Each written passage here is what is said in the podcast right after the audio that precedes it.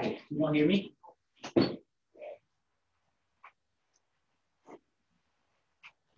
Somebody give me a thumbs up if you can hear me.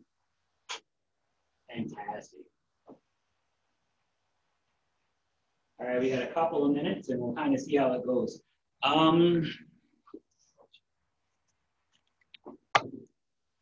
Lisa, would you do me a solid? If there's people who are coming in through the side door, would you make sure they get in around to the parish hall? Awesome. Thank you.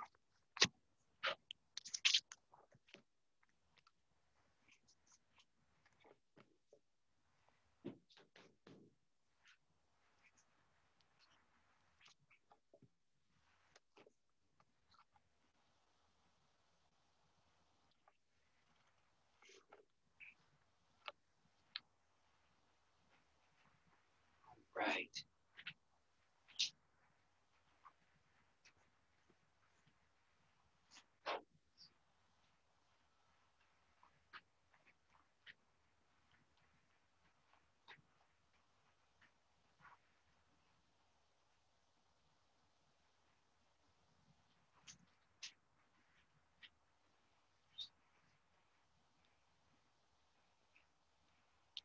All right, so we are about good for time.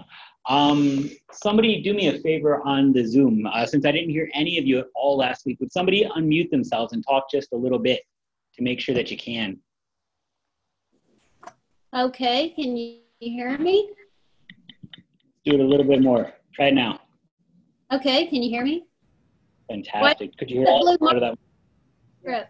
All over the catechism, you drew scribbly lines all over it. How come? Yeah, somebody was doing that. Let's see.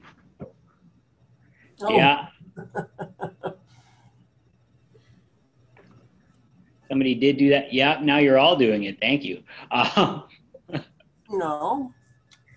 Yeah, I can see who's doing it. Let's see. Because it named you when you're drawing on it. See, we had this problem once with the youth group. All right, no more drawing on my screen now. How'd they do that? Okay, I'm going to myself now that we all know you can hear me, but the point is, how'd they do that? Now I want to know. To annotate. You should have a mark to annotate the meeting. You see right up at the top of the screen share right there. You can do that, and you can draw all over it. We're not going to do that, though. And if you're on a phone or an iPad, it's under the text. It's a little almost like animated pencil looking thing. Thank you, Avery.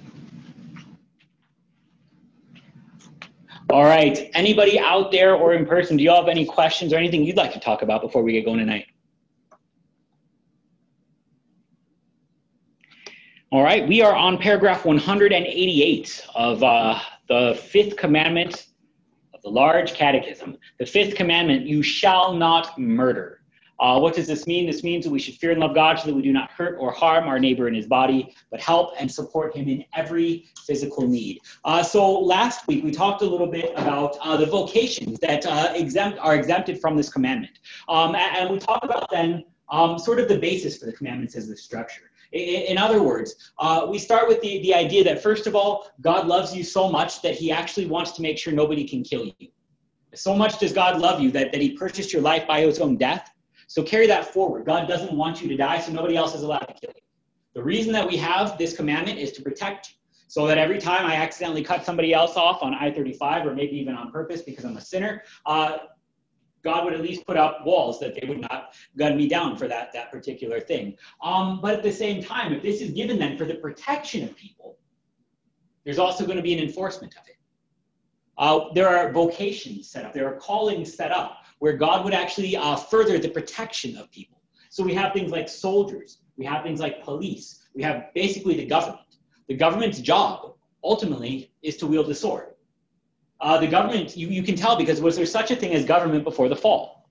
This was the one estate that comes after the fall, which means the only purpose of the government was to deal with the fact that death came into the world. Life was given through the family. Salvation was given through the church. The government is in charge of death.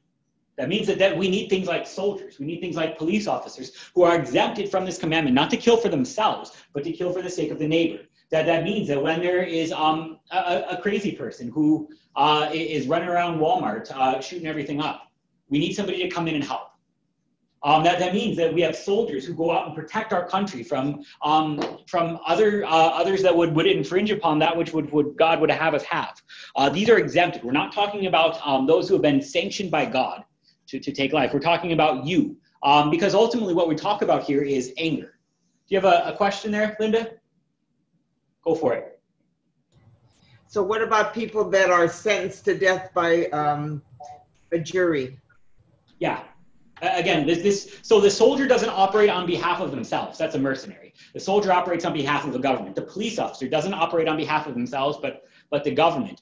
And so ultimately, all of these things are then tied into, yes, that government. And so there are places then where the death penalty is allowed by God. Whether or not it's always wise is an entirely different discussion for another day. But we can recognize that, yes, God has allowed this thing. And that would be another place where, yes, that can be employed to punish evil and to protect good. Good question. Anybody else?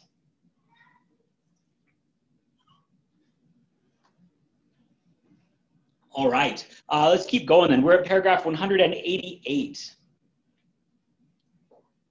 Therefore, the entire sum of what it means not to kill is to be impressed most explicitly upon the simple-minded.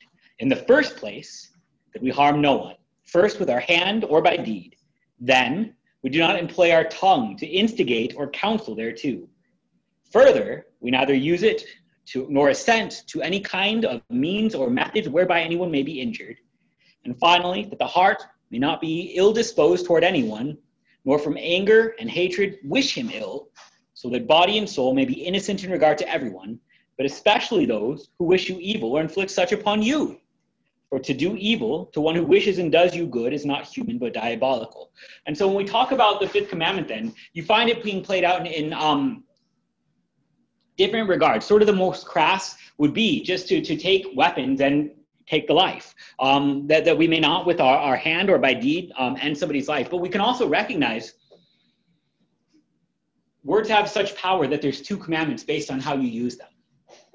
And that also means that words can be used to incite other people, to hate other people, to harm other people, to injure. When you use your words to incite this kind of rage out of other people, are you innocent because they are the ones that pulled the trigger? God would say no, because if this commandment is given then for the protection of neighbors, well then we want to actually maintain then that they be kept safe. And so if you're going to run your mouth so that somebody else will do your dirty work for you, that's no better than doing it yourself. It's just maybe a little bit lazier. We also want to continue then to say that we neither use nor assent to any kind of means or methods whereby anyone may be injured. That means that there are certain things that are just not safe and good for you to do, not because you're doing it on purpose, but because, well, bad things can happen. So we even start to talk about negligence here. If you're actually supposed to love your neighbor, caring for your neighbor is a part of that, right? Like giving no regard at all to your neighbor so that they might come to harm, that's not better. So we're actually, if we're supposed to be kindly disposed to our neighbor, go to drunk driving. Nobody gets behind the wheel having too much with the intent to cause harm. But you set yourself up in such a way that this ain't gonna go well for at least somebody. And so here again, we bring to mind the fifth commandment for the well-being of our neighbor. And then finally, that the heart would not be disposed to anybody. That when all of these things are rooted in the heart, if you're going to spend all day wishing ill upon people, nothing good is going to come from any of that. And so God says, first even start with your heart and recognize that from the heart is where murder actually comes from. Even from the very first one, it's with Cain and Abel. Cain's face fell. Why? You guys remember this story? What did we say? Why did Cain kill Abel? Because God didn't like his sacrifice. Sacrifice as much as his stuff. Yeah, and so we brooded on it for a long time. And the irony of irony is the sacrifice was one place where the sins are supposed to be forgiven, where we're actually supposed to be held in high regard for God. And Cain had manipulated things so much that from his heart came such evil that he picked up a rock and he bashed his brother's head in. But that's deeper to the point. We've talked before about the sacrifices of Cain and Abel, right? Remember that? Yeah. I still firmly believe that the murder inside of Cain's heart had a lot to do with his sacrifice, in that everything was of himself. We talked about that the difference between Cain's sacrifice and Abel's sacrifice, at least if you go by the scriptures, wasn't that one really meant it and one didn't. It wasn't that one cheeked out and one didn't. It was what was being offered. The only biblical difference between the sacrifices is that Abel offered, remember? Blood. And that Cain offered the very best that he could do, flax. It wasn't just that, God didn't like farmers. It was that as long as there's been scriptures, there's always been blood to cover sin. Always. From Adam and Eve, they were clothed with skins, from the entire temple system and the entire Old Testament to Jesus upon the cross, where it all leads up to. It has always been blood that covers sins. And every time we always want to make church about what we can do for God and not the blood that covers sins, somebody's always going to leave bitter. Because the very best that I can do for God usually ain't much. Even in the satanic cults, that's why they use blood so much. Drinking blood. Have you noticed, there's the devil works against God. And so there are anti-sacraments set up. Every time God does something good, the devil comes along and tries to twist it inward. And so every time you get to the satanic cults, the pagan rituals, they always involve blood, because there's little ears, we'll call it intercourse, and we'll call it manna of some sort. But so if the church is about Christ, the bridegroom, and us, the bride, watch the devil pervert it. And so every time you get a pagan religion, there's some kind of intercourse. Every time blood's supposed to cover sin, we always want to say, no, how can we abuse this and turn it into magic so we can control something? The devil, every time God builds a church, the devil tries to build a cathedral. He'll try and build something better, but perverse. He'll twist the thing around. And so we'll have the same elements being used in all of these different places. All the while, it's the devil trying not simply to mock God, but to pull away from God. Because we can recognize by nature there are certain potent things, which is why we come into this world recognizing this. So how many pagan religions have set up these things that are so similar? Because we innately recognize there's something potent inside of blood. There's something beautiful inside of marriage. And when the devil grabs that, he said, I don't want you to have those things because they all point to Jesus. I'm going to pull you away from them by twisting it so that the road doesn't lead there anymore. I'm going to try. Hey, Pastor. Yeah. This is Kevin Ravenel. I have a question on the offering that was made in Cain and Abel. Yeah. You had said that before, the blood offering versus, was it Cain's offering that was a grain offering? Yeah. Okay. I looked that up, and it was a common thing in the Jewish history for grain offerings to be made. Mm-hmm. So I was just curious if that was a common thing. Why is there the theme that, we're making a parallel between his offering was not blood offering. So if you read into the book of Leviticus, where these things are outlined, and it's very complex. It's frustrating sometimes, but I would recommend to anybody who kind of wants to dive into the deep end, there's a commentary by John Kleinig, who's Australian. He's brilliant, and he finds Christ in all of this. But he'll outline, first, yes, there are grain offerings made, especially by the poor people.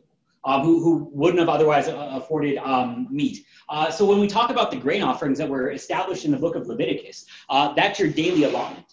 In other words, you were given by the theocracy, the church and state together, a daily allotment of food. So that as you went from place to place, because remember, Israel was founded when it was moving, you wouldn't starve. And so you could give a portion of this as a personal sacrifice, but even while you were, the atoning sacrifices were made by the priest on behalf of all of the people. And that was the lamb, chiefly done on Yom Kippur, the lamb with blemish or spot that was sent out into the wilderness, while the other one was slain upon the altar. So inside of this, then, we can also go too far. For example, with Cain and Abel, and say, well, if God covered my sins, why would I tithe at church? Why would I give any time here? Why would I care at all about my neighbor or my God? And we don't say that. We say the atoning sacrifice is the blood that covers sin. And now that you are atoned, you are free to serve your neighbor. You're free to actually love your God and pay homage. That when we gather around his gifts, when you sing hymns in church, that is an offering. That is a spiritual offering before the Lord. What you do right there is you sing a sermon to somebody in the pews with you who's having an awful day, an awful week, and you point to them hope. That's a joyful thing. The grain offerings are a common part of Israel's life but they are by no means a replacement for the blood that's shed. It's sort of an extra thing being done. When you reject the blood being shed for the extra stuff is where you get into all kinds of trouble. You could also go to like Nadab and Abihu, which were Aaron's sons, who wanted then to burn incense that was not authorized in addition to the sacrifice. And God killed them on the spot. What they want to do is, again, they want to bring themselves into the worship service. And that was never what it was about. This is why God always prescribed and then gave that which was first to be given back. So where did they get the lambs that were sacrificed? Well, God that provides. And it was actually made even more clear than in the grain offerings, because where did the grain come? That came specifically from the theocracy, that the church and state combined in Israel at this time. God literally said, here's some grain. If you give me some back, we're cool. And I'll give you more tomorrow, so don't worry, you won't run out. So if Cain would have gone out and shot, killed a deer and brought it, God would have been pleased? Or even just taken part in Abel's. Like, that's the most wonderful thing, is that it's never been what you sacrifice to God. There, as long as there's been a sacrificial system, there's always been a sacrificer for the people. Cain could have taken part in Abel's sacrifice. In fact, that was how it should have been. They're a family, aren't they? Shouldn't they be together? They were the family. Yeah. Like, that's they were the family. So the problem, what we really had was that Cain said, we're not going to do it this way. I want to do mine also. And instead is what gets him in trouble. Does that kind of get after it, Kevin? Yeah, I guess so. I guess what you're saying is, corporate-wise, it was a blood offering, but yes. if you were a farmer and that was the best you had, you brought it to the temple, but the priest actually did the blood offering. Is that what you're saying? That? Yeah, what I'm saying is, even if you were a farmer that couldn't, or even if you were a pauper, if you had nothing, the priests were still making sacrifice on behalf of all of the people. Yeah. You didn't have to bring anything. It was being done for you. That was done apart from what you could give. If you had nothing else to give for your individual offerings, then that was out of the grain that was first given to you. But inside of this, again, what you have is a God who provides that which he demands and then rewards you for doing it, just for being made a part of it.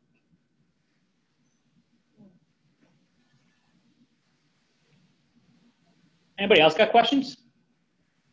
Remember, you got to unmute if you are on Zoom. Feel free to hop in anytime and interrupt. All right, we're at paragraph 189. Secondly, under this commandment, not only is he guilty who does evil to his neighbor, but he also who can do him good, prevent, resist evil, defend and save him, so that no bodily harm, hurt, or happen to him, and yet does not do it. So it's not then just love your neighbor by not killing them while they starve in the street. Love your neighbor by actually loving your neighbor, helping your neighbor. If you can help and you don't, is that sin? Yes. Like, just a flat answer, yes. And then remember the chief use that God would have a see inside of the Ten Commandments. The chief thing that God would do out of the Ten Commandments is he would show us that we're sinners. He would show us that we actually need help. The problem always comes when we sort of want to dictate to God a better use for the law than to show us that we need Jesus. When we want to give God a better use for the Ten Commandments than showing us that we need Jesus, we need to minimize the commandments so that we can do them. And so I want to say the fifth commandment, you shall not murder, really just means no stabbing. I don't care about my neighbor. I'm not going to stab him. And that's pretty good. Give me some credit. But instead, if we actually see it, we should fear and love God so that we do not hurt or harm our neighbor in his body, but help and support him in every physical need. Then I got a real pickle here, don't I? Because I got all these people around me that I haven't helped. Is it a good thing or a bad thing? Can't help everybody. That's the whole point of the law. Like, you can't help everybody. You're not excused for not being able to help everybody. You're shown, I can't save myself. I need help. And that's why the Decalogue isn't left alone by itself. The Decalogue is given with the Creed, the Lord's Prayer, and the Catechism to sort of carry us through the scriptures to say, the law kills, the Spirit makes alive. The law shows us our sin, the gospel shows us our Savior. If the very best thing that you can say is, well, if God would never give me a commandment to do, that I couldn't actually do.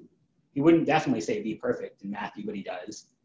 He definitely wouldn't come back at the Pharisees for the fifth commandment in Matthew chapter 5 in the Sermon on the Mount and say, you've heard it said you shall not murder, but if you have hate towards your neighbor in his heart, you've already committed murder in your heart. You're guilty.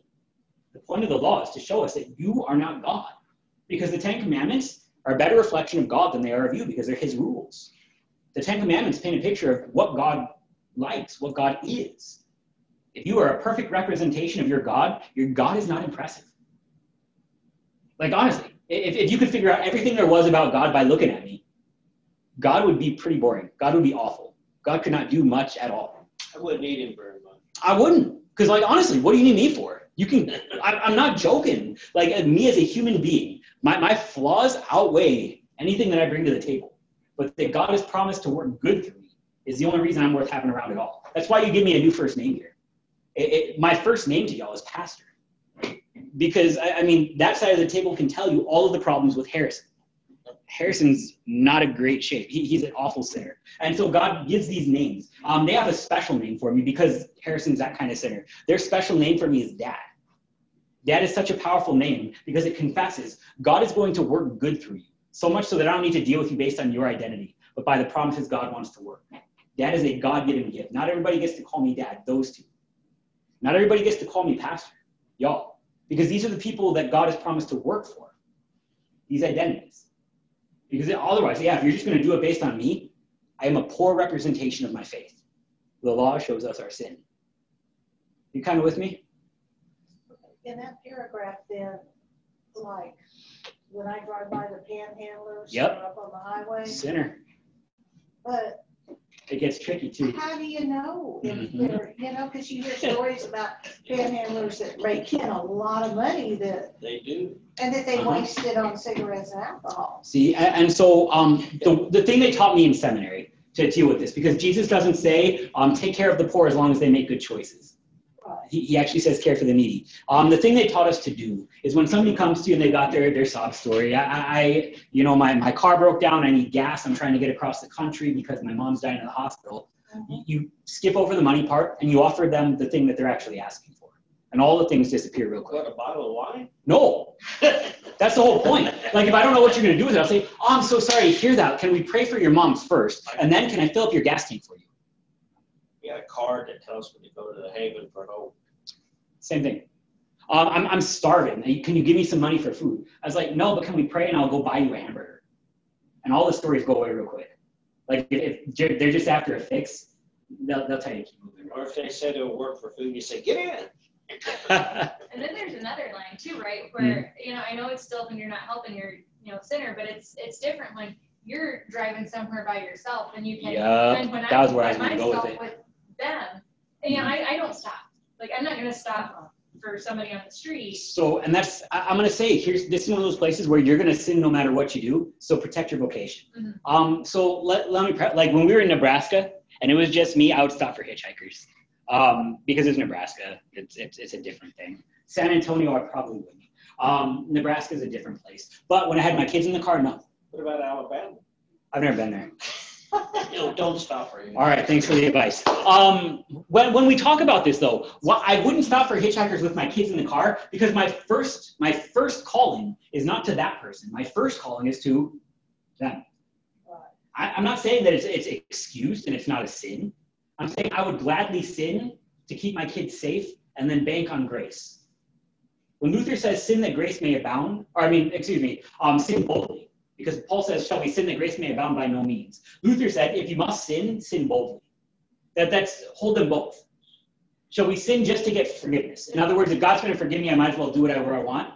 By no means. However, if you are placed in a position where you are no win, there's nothing I can do that's not sinful, go baptized. Not based on the fact that I had a good excuse. The reason I passed by a hitchhiker when I had my family in the car was that it's my first job to keep them safe. And I'm not going to blink at that because my sins are forgiven in Jesus. Not picking that guy up isn't a good thing. It was a bad thing. It was a sin that Jesus died for. I'm going to go bold on the forgiveness of sins because I would rather be a sinner that takes care of my family than somebody who says, well, I'm pretty sure I did all the right things, so God should give me credit whether or not something bad happens to them. What if that guy's a mass murderer? That's exactly my point. But I don't know. And so if I'm going to have to... So maybe it's not a sin you love your neighbor. It doesn't say your neighbor who's a good person. It just says your neighbor. Your neighbor wants to kill you? If your neighbor demands your cloak, give him your tunic also. So again, if you're going to do this based on the fact that you're not a sinner, there's nobody you can help.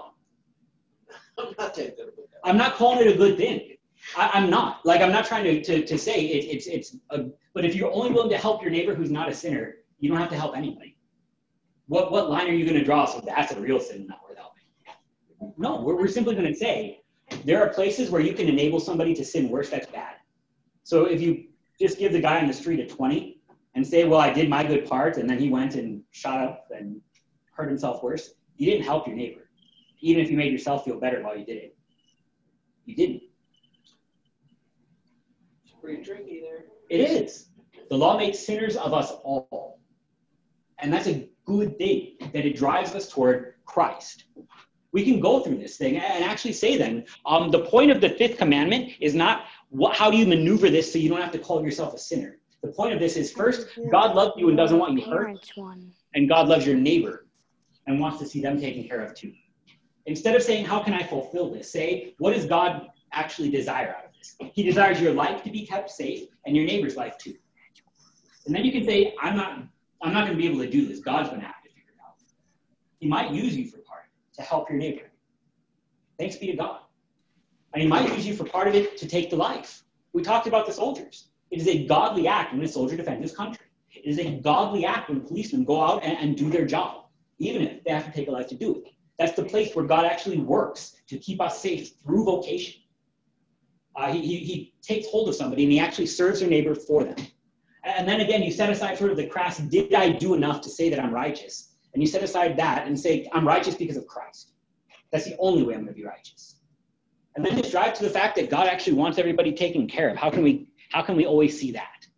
Are you kind of with me on that nuance? Can we drive around and just stand up by the water and go down the bar? Like, honestly, I keep in my trunk a big bag full of beef jerky and clean socks. And they're in little Walmart bags.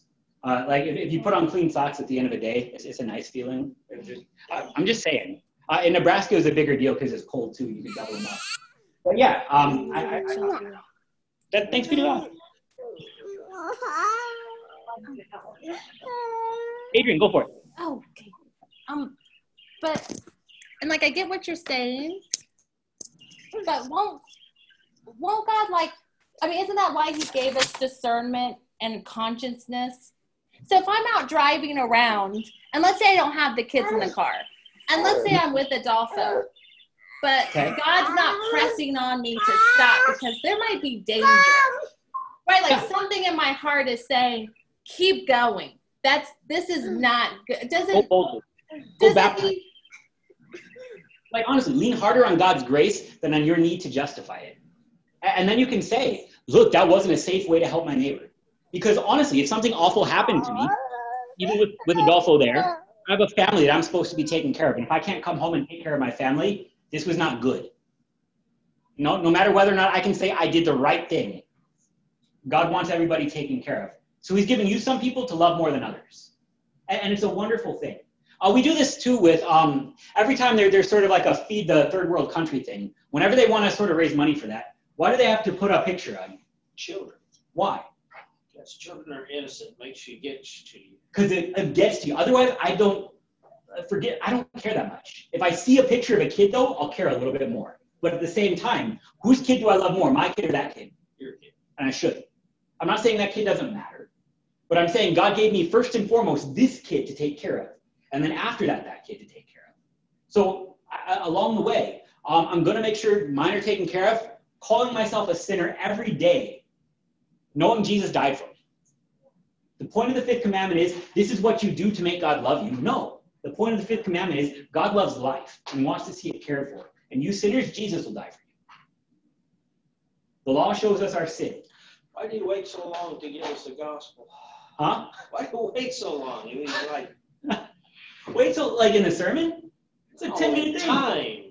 We've been doing it the whole time. We're in the fifth commandment. We gotta itch through this. Well, I know, but gospel. Wait till baptism. We're talking nothing but gospel for about a year as soon as we get the creed. Because it goes creed, prayer, baptism communion. We're just, it's front heavy, I know. It's rough in the large catechism. Once we get through the Ten Commandments, it's like all gospel on out, all right? All right, so we're coming into this, though, as Christians, because remember, the large catechism is given to those who already know. It's not given to the new people. It's given to the people who have been through the small catechism. You know the gospel. And so we can actually start to double down on the law enough to try and learn something. Because if you're right, if this is just going to be the entirety of your Christian faith, here's nothing but the law and nothing but the law, that's awful. Nobody should be subjected to that. We know the gospel, though. We know where we go baptized. So when we actually start then to deal with these things that we wrestle with in our life, like I kind of feel bad about driving by these homeless people, but I want to try and figure out where to put this thing because I've been there. The fifth commandment's helpful. I can simply say, first and foremost, Jesus had to die for me. I want to go there. Second, God loves that person and wants them taken care of, but he's got ways to do it. And sometimes that way is you, and sometimes that you are not the best way to do that. Be forgiven. Don't justify yourself, just be forgiven. Are y'all with me on this? All right, did I tell you the time when my son was born on a Sunday morning? I told you that. Yes. Sometimes you just can't help but sinning.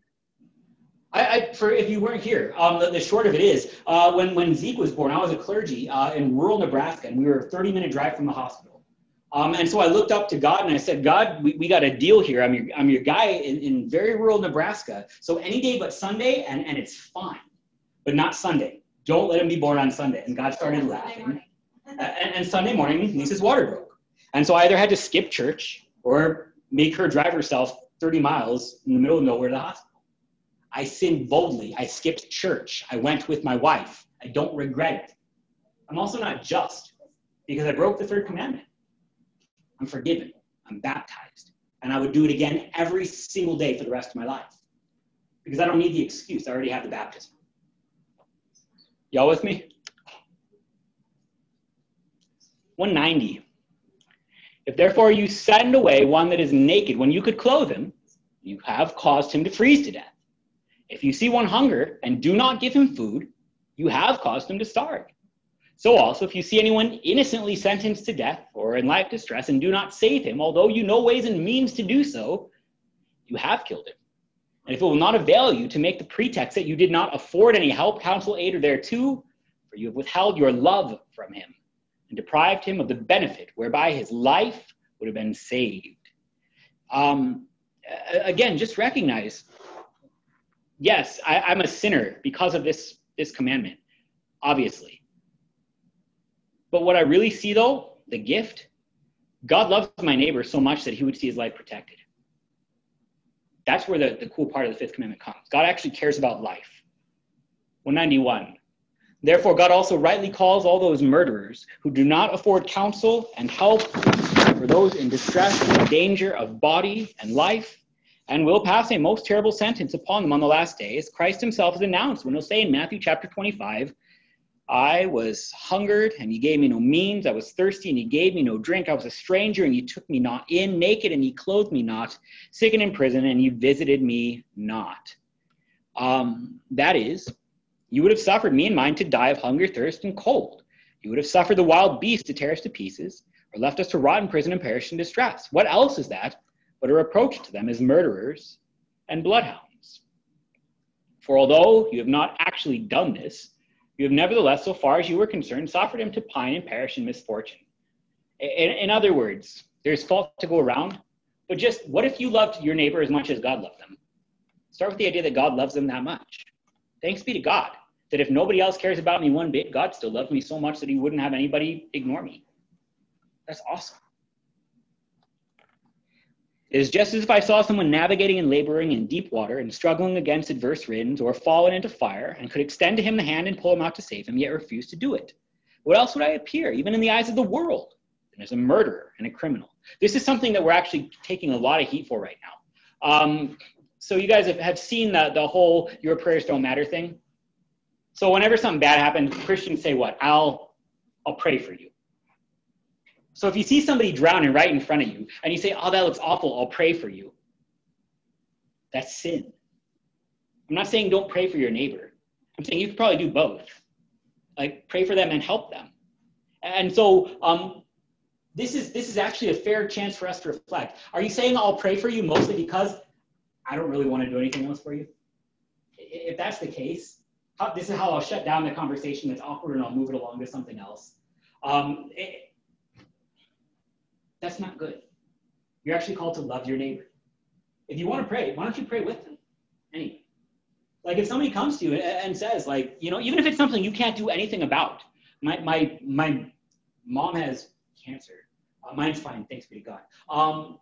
It says, oh, I'll pray for you, and I don't know what else to say, so like this is how I'm shutting down this conversation and changing. Just, well, let's pray right now. Well, let's pray right now. Lord God, Heavenly Father, we've taught college form here before, right? You know that 4 parts to make a really fancy sounding prayer. The 4-part college, you address God, you go to a Bible story, and you think of something he's done that has something to do with what you want. You ask, and then you close in the name of the Triune God. It's this inside baseball thing they teach us in seminaries, how I got over the fear of praying in front of people. And all of a sudden, you can put together a prayer that sounds really impressive, godly, but it's also rooted in God's word and directed towards something. So my mom has cancer. All right, so, oh Lord God, your Father in heaven, with the word your Son healed the sick. So also heal my mother, for you live and reign with the Son and the Holy Spirit. And all of a sudden, you're not stumbling over your words. You're running right to God's word for comfort. You're actually directing people towards where help is in God. And you know you're doing it the right way because this is how God has done things. And then you rejoice. Then if there's something I can do for your mom, can I bring her some soup? Like I can't cure her cancer, but can I do something? Thanks be to God. Then you can set aside the notion of having to fix the whole world yourself. You can love your neighbor inside of it, inside of your vocation. And you can celebrate the fact that God is working through all of your neighbors to take care of that. That's the wonderful thing about cancer. Your doctor, your oncologist. Well, let's go to my mom. My mom is fine. Don't tell her I'm giving her cancer and this is medical. She's mad at me a lot already. So who loves my mom more, me or the doctor?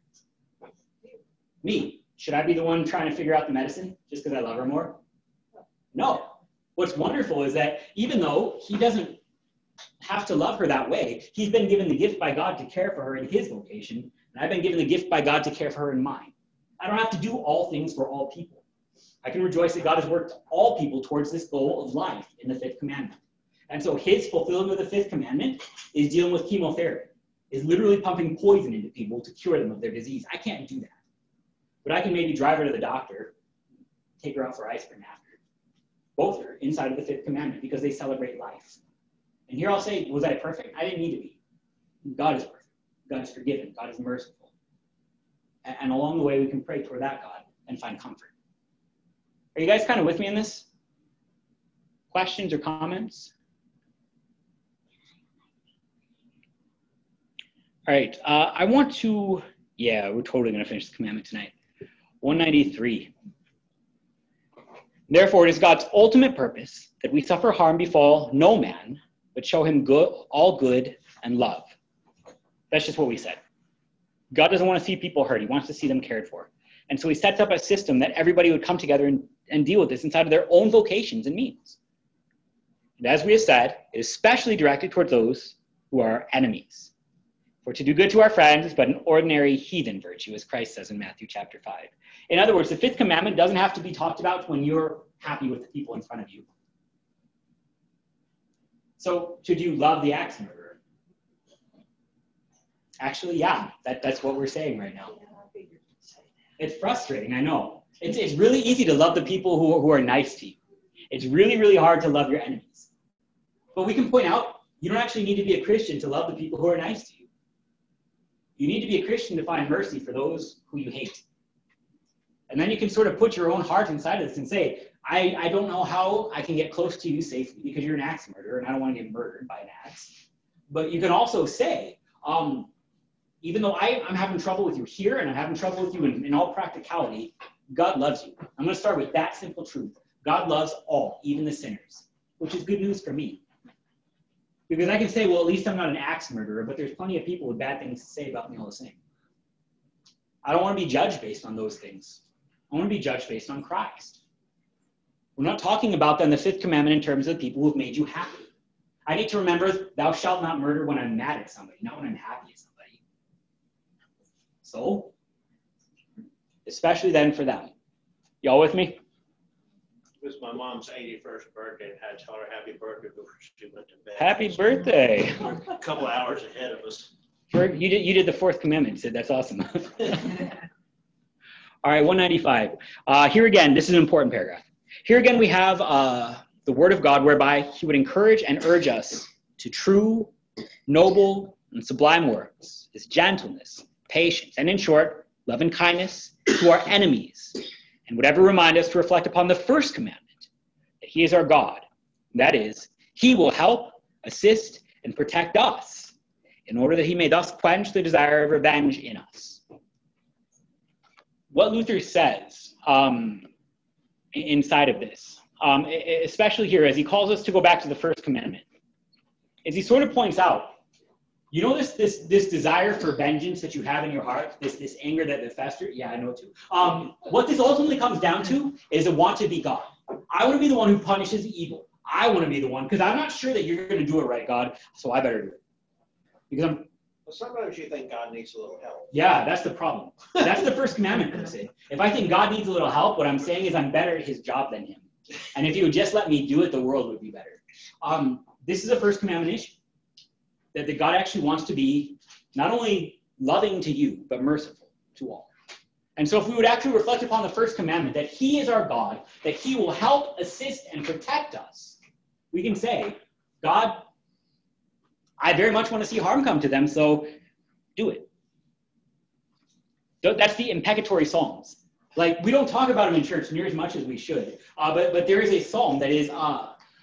Blessed be the man who takes the heads of my enemies' infants and dashes them against the rocks.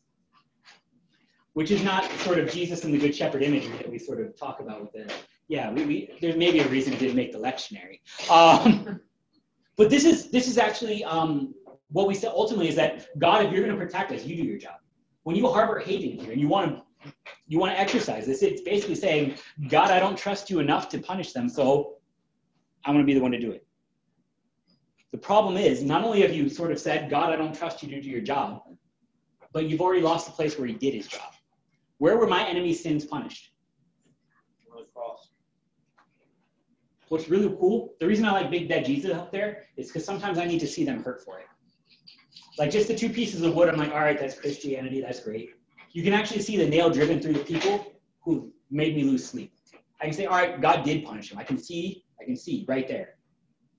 The reason that we actually uphold this imagery is to remind us that sins were literally punished. My sins, when I feel guilty and ashamed and I say, that's awful. How can I look at myself in the mirror? I can say, look, it was paid for. It cost that much and it was paid. And when I can't for the life of me sleep because I'm so angry at somebody else, I can still look up at my big dead Jesus and I can say, that's where theirs were paid for. I don't need vengeance anymore. It was already paid out in full. And God is better at his job than I am. Because I wouldn't have thought to do that. I wouldn't have thought to find a way to be merciful. And just at the same time. We can sort of waffle between the two. And so I can be merciful to the people I like and just to the people I don't. But God manages both for all. This is why when we harbor hatred in our heart, the sin breaks stuff, even if you never actually pull a trigger or raise a fist. Because ultimately it starts to pull you away from the God who would actually want to see mercy done. And it starts to pull you away from God in a trusting issue, because you're pretty sure he won't do his job himself. And so you need to sort of be the guy who teaches God how to be a better God. That's not a good place to be in as a Christian in the long term. Fair enough? What do you guys think? Y'all with me out there? Commend it to God. And then we talk about the desire of revenge is quenched.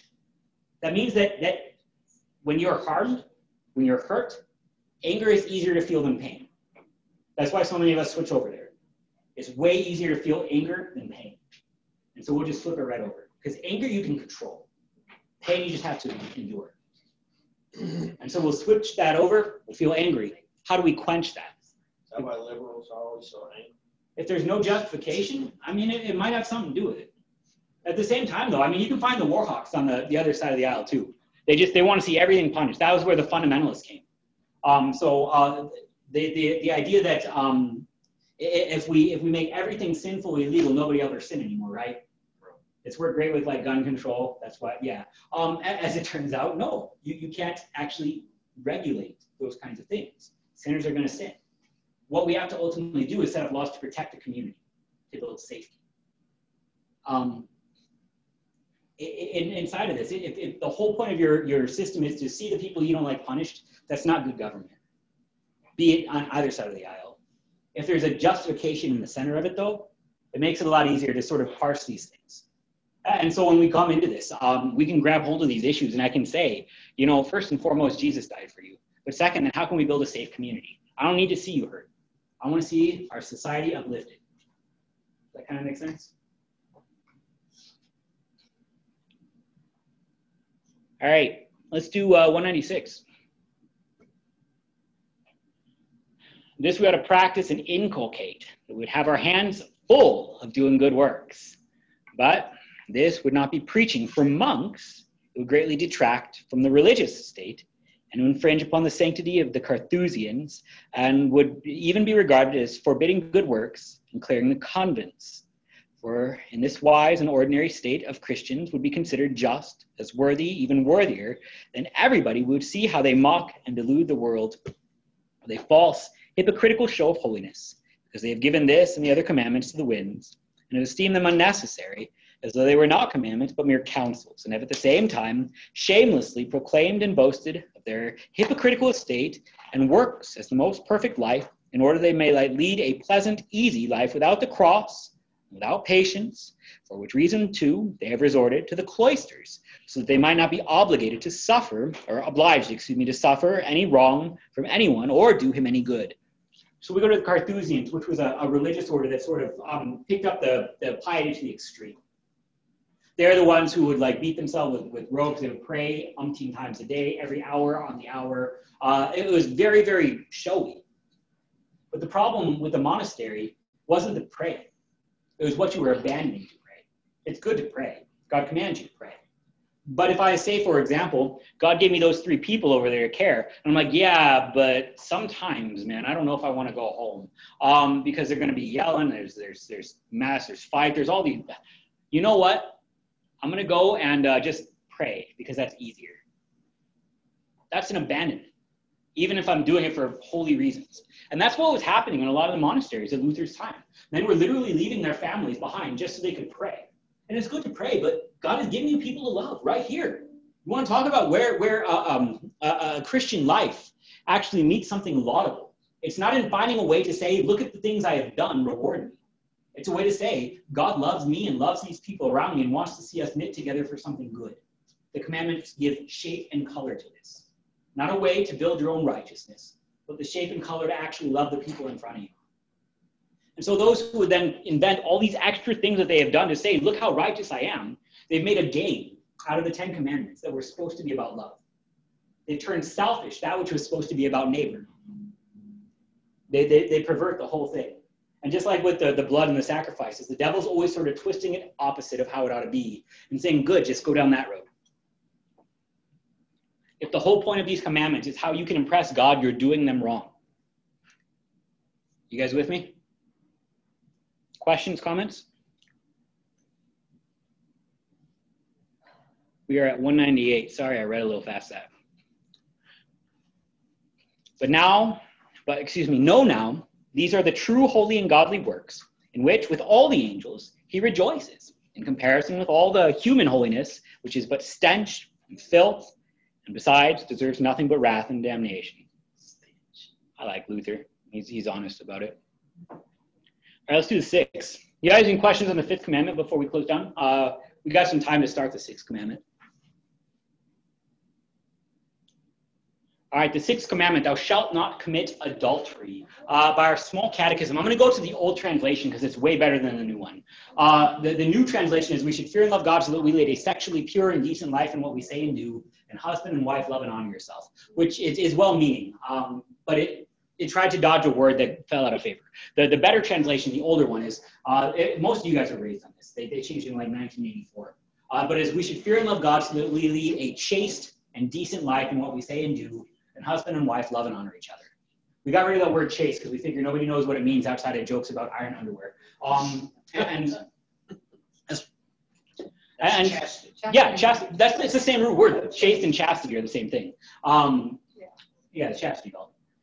Chaste is sort of the guiding word for the sixth commandment, though, if you actually want to understand where Luther is going to go with it. Chaste is a really simple concept. Sexually pure is a difficult concept, even to grown-ups, let alone the kids who are actually struggling with it, because the reason this one needs to be whelped so hard is because of young people. So chaste, though, I can teach to them. Chaste is this. What if God wanted you to someday have a healthy, happy marriage? And there were things that you could do that would help that, and that's chaste. And there are things that you can do that either now or one day later will make it harder for you to have a healthy, happy marriage. And those things you shouldn't do, because they'll make it harder for you either now or later to have a healthy, happy marriage. Chastity. And then you can go into as much detail as is warranted by the age in front of you. But even to my 8-year-old son, I can say, we need to learn that when we talk to women and talk about women, we're supposed to protect. We're supposed to take care of. It doesn't mean they're weaker. That doesn't mean they're not capable. It just means God actually gave you to take care of other people. That's why this is what it is to be a man. We can start talking about that later. They get a little bit older, we can start talking about websites and what you should and shouldn't be on, because it actually changes the chemistry in your brain, and it teaches you to look at a gift as an object. And that, even if you're not married yet, will make it harder to have a happy, healthy marriage someday, because you see conquest. And after it's conquered, then what? We can go to when you're actually married, and we can actually fill in even more. There are things that will maintain your healthy, happy marriage, and there are things that are going to hurt your healthy, happy marriage. Talking about chastity is a wonderful thing, and when you diminish it to iron underwear, you lose the whole point.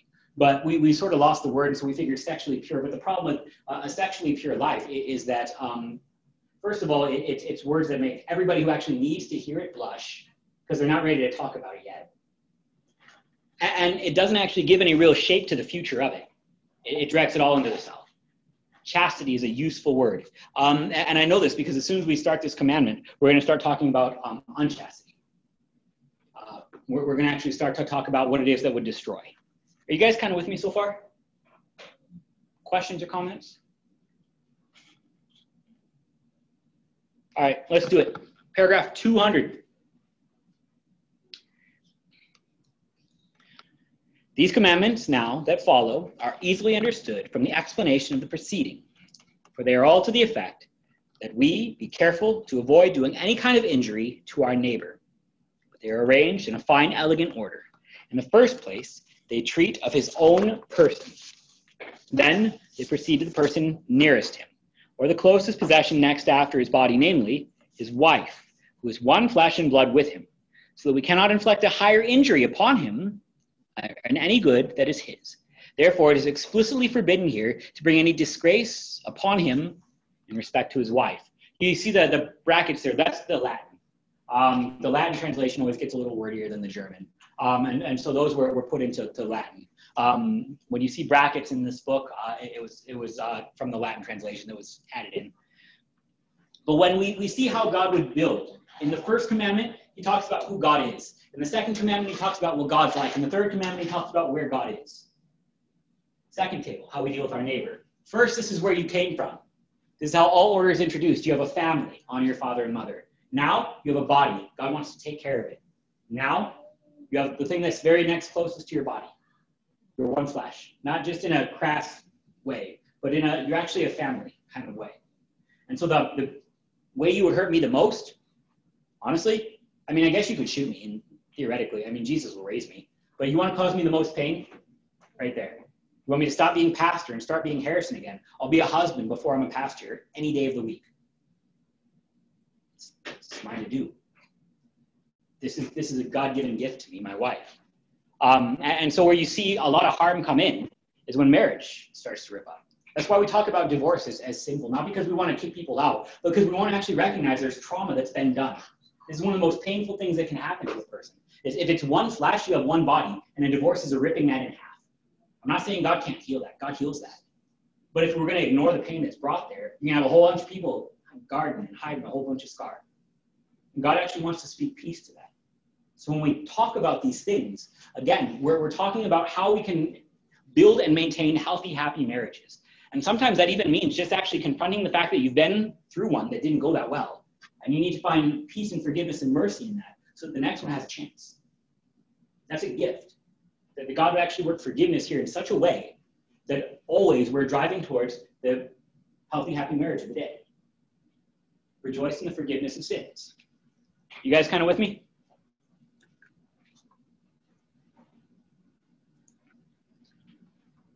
.201.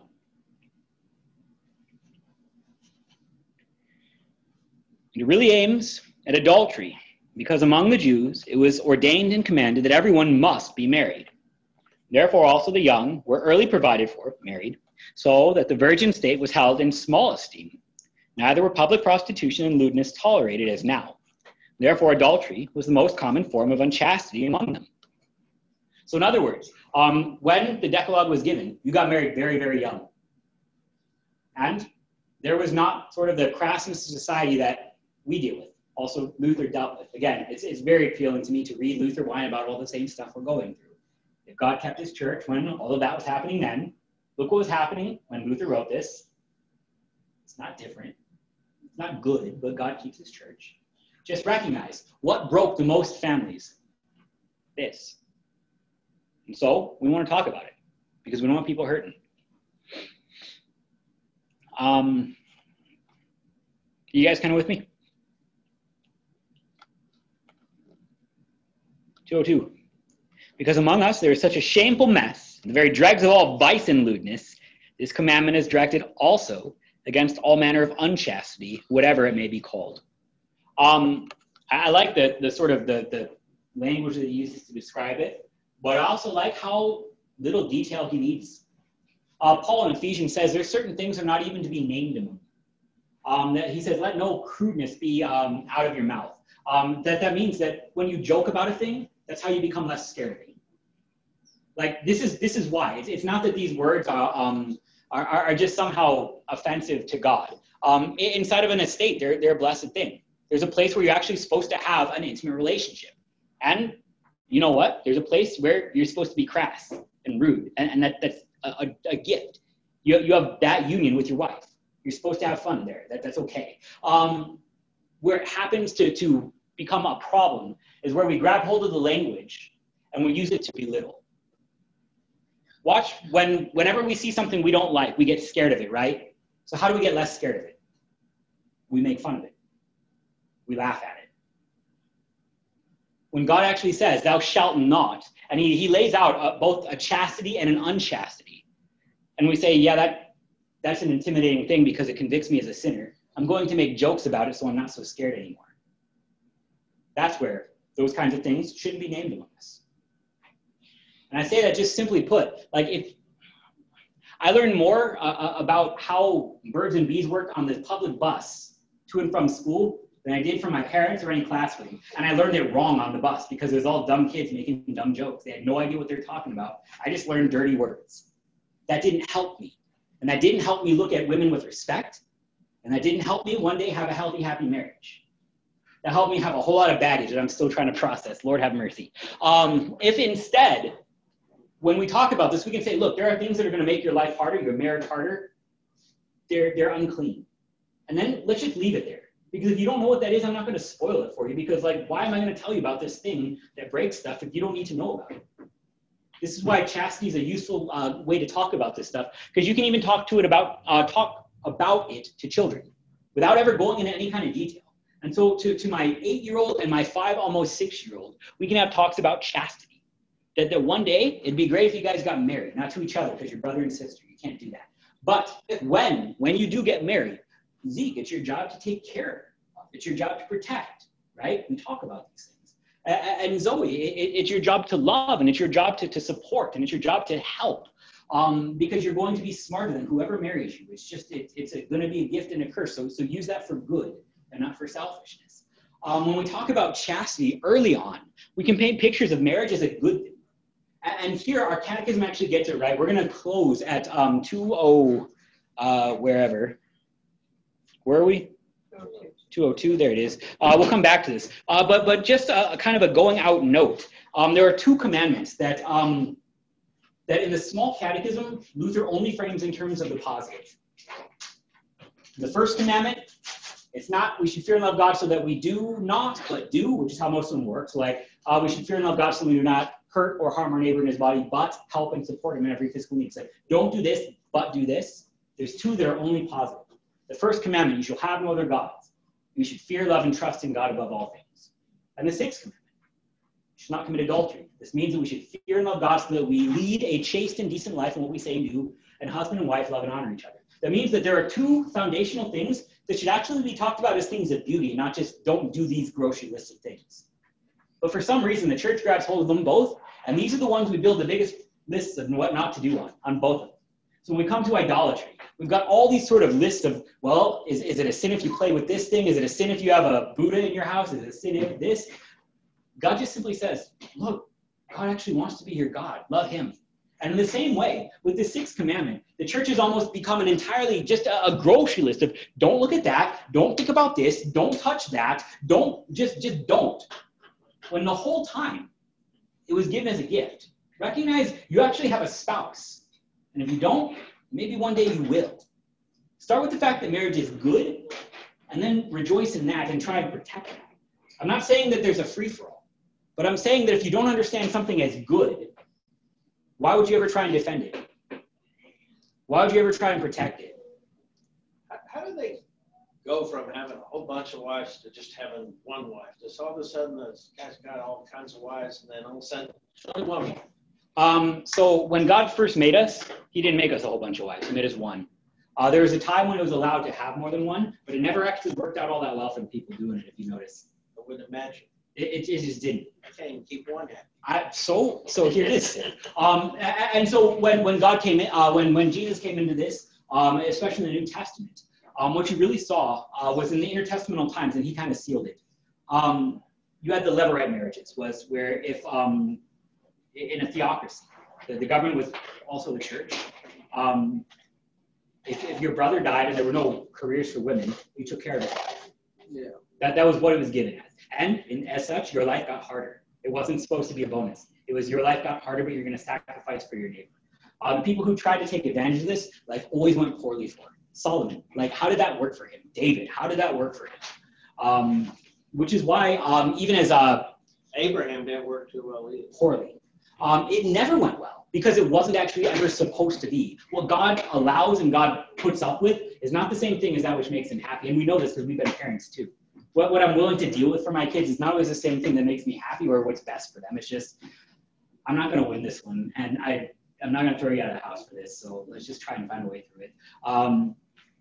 But what Paul tells Timothy, that pastors should be husband of one wife, because you're already going to have this mistress called the church already. When did it change? In the intertestamental times, it sort of dropped off. When you saw, especially officially in the Great Commission, when the church and the state were no longer the same entity. So Jesus said, go into all nations and baptize them, which means officially, what has already been put in practice, officially hearing. The government is the government, and the state, this is the state, but the church is now the church. So before that, if you wanted to be a faithful person, you were Israel. You're a nationality change. Now, I can be an American and a Christian, or a Canadian and a Christian, God forbid, or any other thing, because my nationality and my faith are not the same. When the providing for it by government and the state and the faith is of a different thing. That was the official time. I also fought the Civil War over what they do. Really? That was part of the... I never knew that. See, they didn't teach me that in school. They did. All right. So... Because they were afraid that was going to destroy America, and the Western people were... The Mormons were doing polygamy, and they wanted to get rid of that. Huh. There was two. Right. Slavery and polygamy. They're still not rid of it. Yeah. All right. My going out point. I don't know what to say to that. Especially if we want to teach kids. If your whole point of the sixth commandment is giving your whole bunch of kids a grocery list of things, don't do this, but also they're finding out that it's fun to do it, you're going to lose that fight. If you actually start to teach them that marriage is a good thing, the only reason that it's worth defending, the only reason that it's worth abstaining from the things that, yes, are probably more fun, is because you're protecting something better. If we can actually uphold marriage as a good thing, it gets easier to talk about chastity. If marriage is a drag, if marriage is sort of losing it, if marriage is sort of the end of the fun, teaching the sixth commandment is impossible. So when Luther frames it, he frames it only in light of the positive, not because there is no negative, but because if you don't first and foremost understand marriage to be a good gift, hey kids, you know what sounds fun? Not doing all those things is going to be a core motivational speech. So first, we're going to start with marriage is good. Your spouse is a gift from God. You with me? Any questions out there? All right, let's pray. Our Father, who art in heaven, hallowed be thy name. Thy kingdom come, thy will be done, on earth as it is in heaven. Give us this day our daily bread, and forgive us our trespasses, as we forgive those who trespass against us. And lead us not into temptation, but deliver us from evil. For thine is the kingdom, and the power, and the glory, forever and ever. Amen. Thank you all for your time tonight. All right. Thanks, Pastor. Thank you, Butch.